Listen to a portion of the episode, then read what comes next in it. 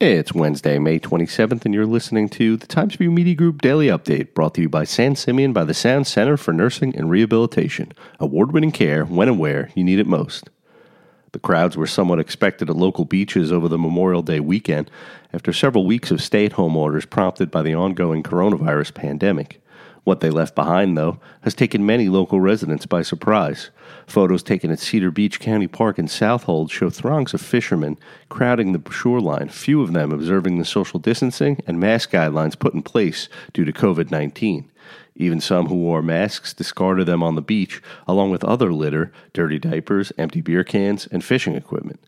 Residents reported seeing tents pitched on the beach and people def- defecating outside, as well as a food truck and a kayak rental truck operating illegally in the parking lot.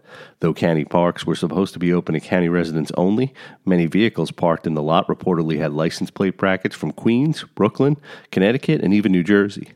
Suffolk County legislator Al Krupski said Tuesday that officials are aware of the issues and working together to address them.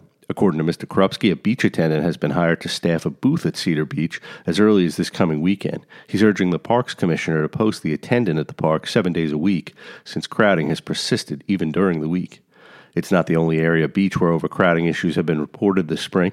Riverhead Town's beaches were inundated with hordes of people and fishermen believed to be from out of town over this weekend as well.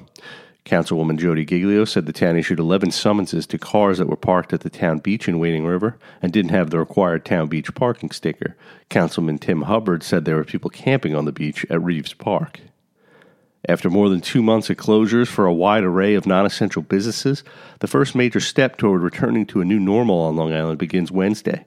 Governor Andrew Cuomo said during Tuesday's media briefing that Long Island will start phase one of the New York Forward reopening plan on Wednesday. He said contact tracers, one of the seven metrics required for each region, came online Tuesday. The last remaining metric was a 14 day decline in hospital deaths, which uh, Long Island was on target to reach. Many upstate regions are already a week into phase one, which allows for manufacturing, construction, curbside or in store pickup for retail, wholesale trade, and agriculture.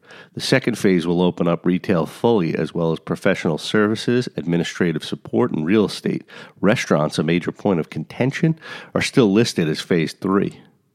A 425,464 square foot industrial complex is being proposed on 30 acres just west of Tractor Supply Company on Route 25 in Calverton. The applicant, HK Ventures, has filed a preliminary site plan application to develop the vacant farmland with eight buildings ranging in size from 49,000 square feet to 56,672 square feet with divided tenant spaces. The proposal was first discussed at last Thursday's Riverhead Town Planning Board meeting. Expect decreasing clouds today with a high near 74 degrees, according to the National Weather Service. The low tonight will be around 59.